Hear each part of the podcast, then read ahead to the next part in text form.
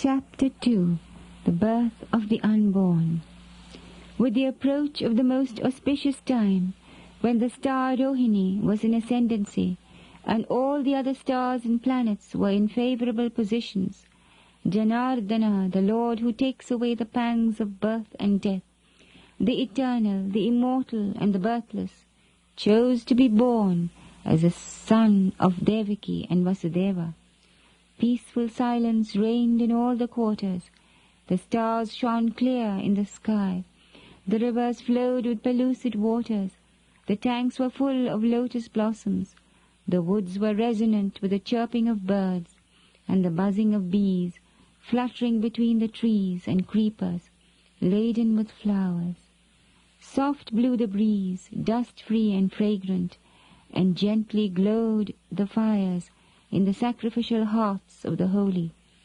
An ineffable peace stole into the minds of all men.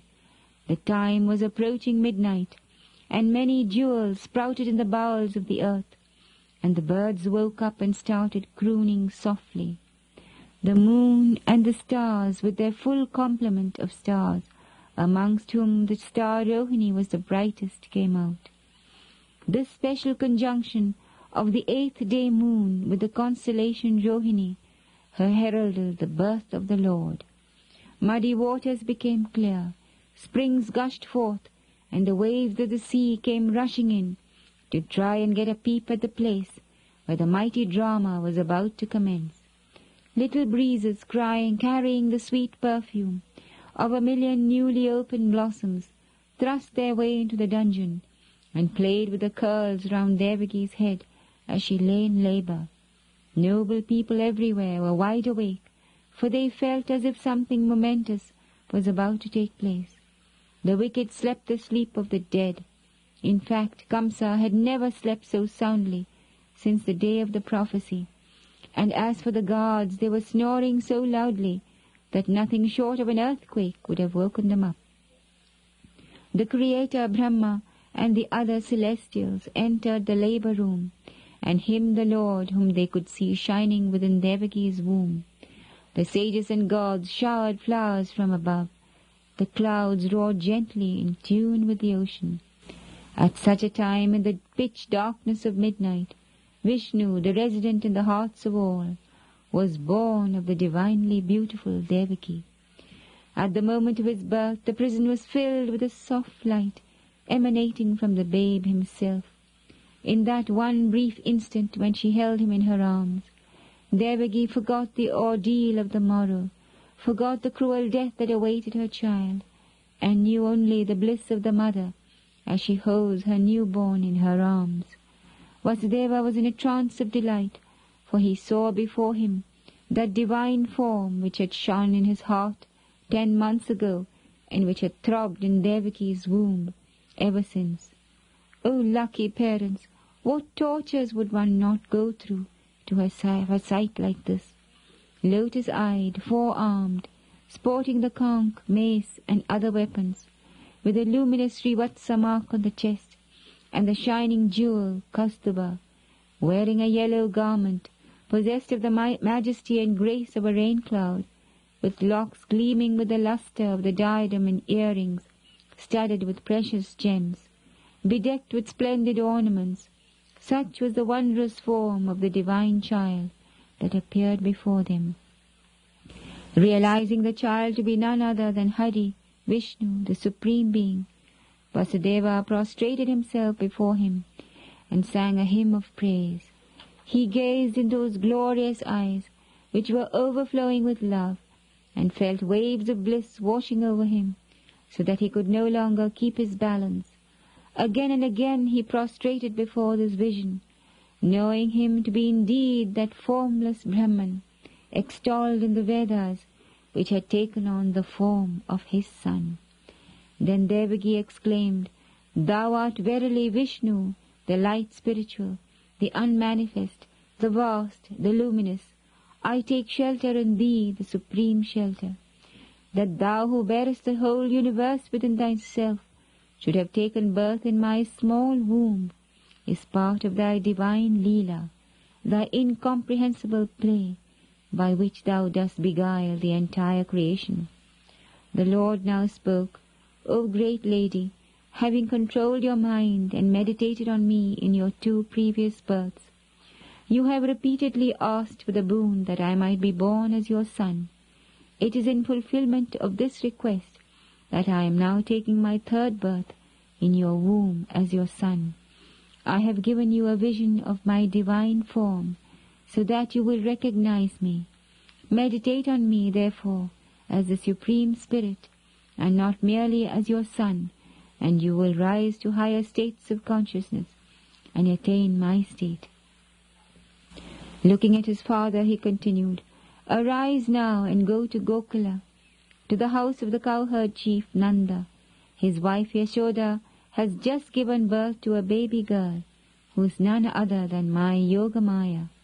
Leave me there and bring her back. So saying, he turned into a newborn infant once more, and the veil of Maya descended on his parents.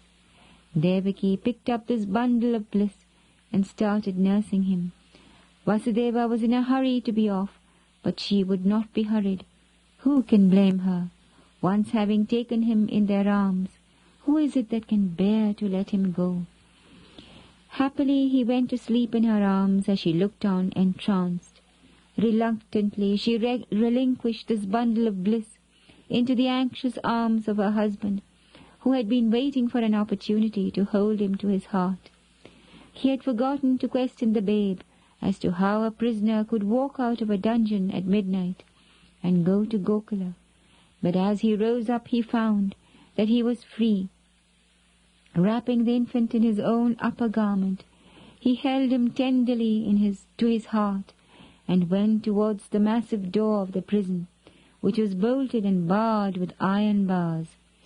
To his amazement the bolts slid back, the locks turned, the chains fell softly, and the heavy doors swung outward of their own accord.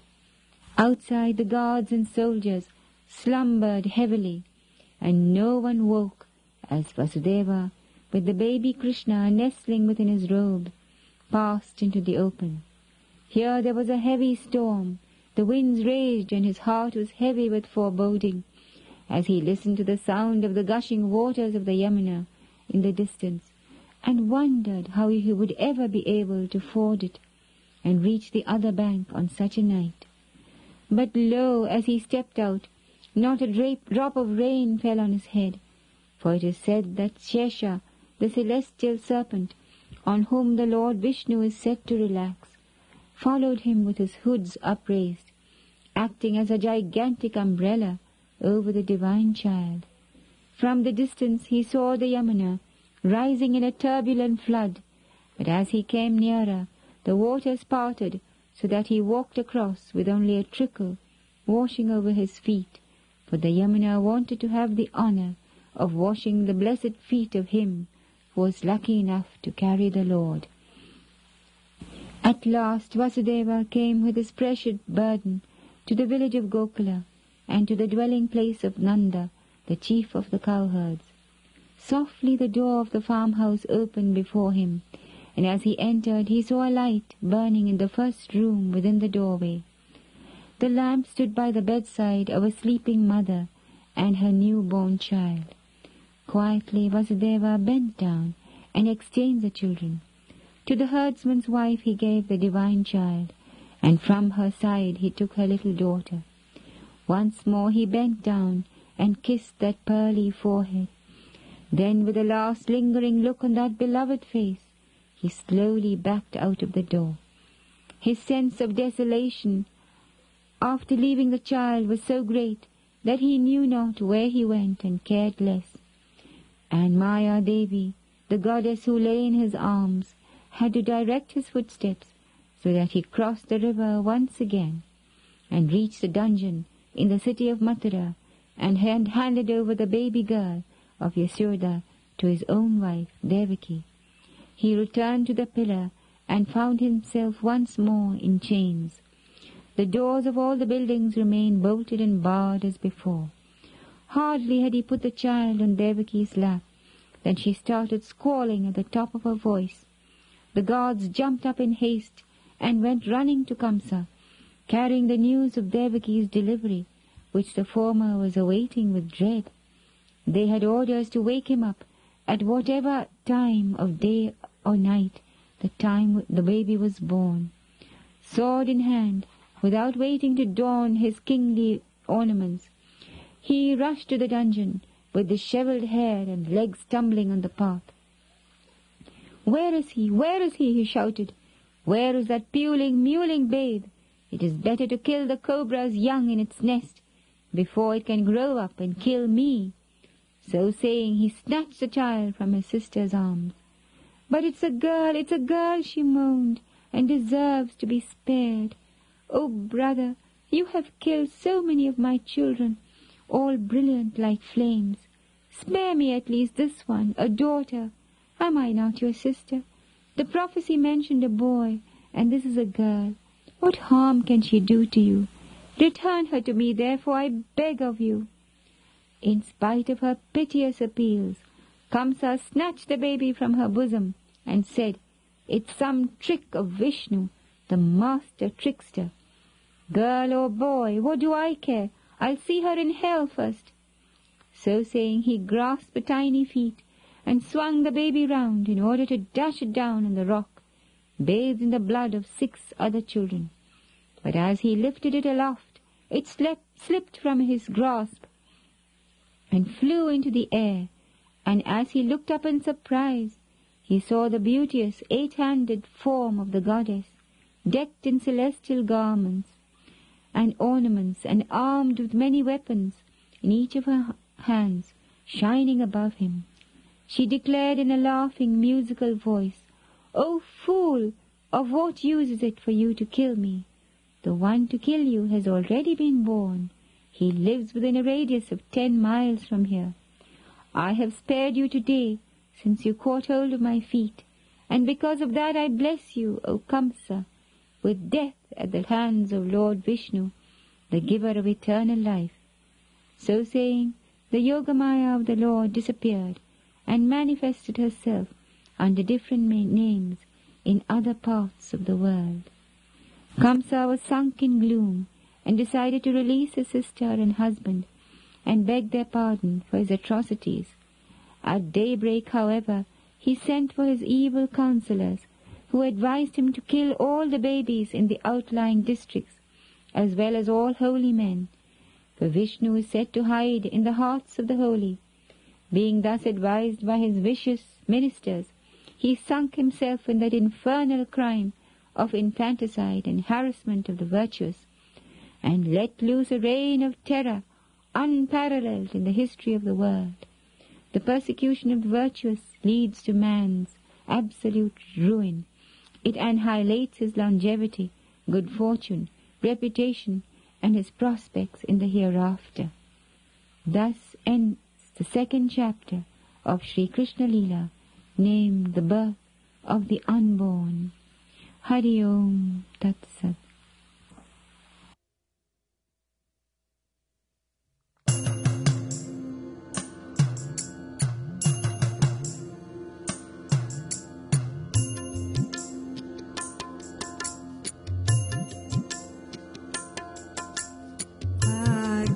안녕.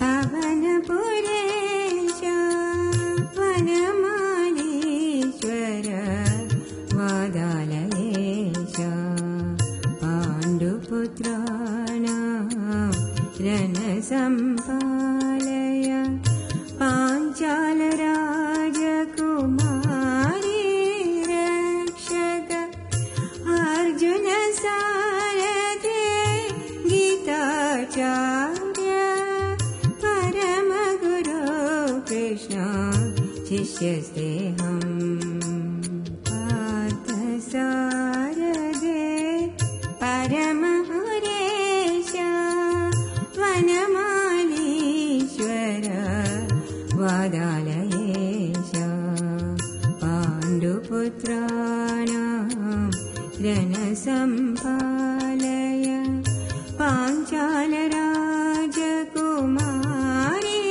रक्षक अर्जुन गीताचार्य परम कृष्णा कृष्ण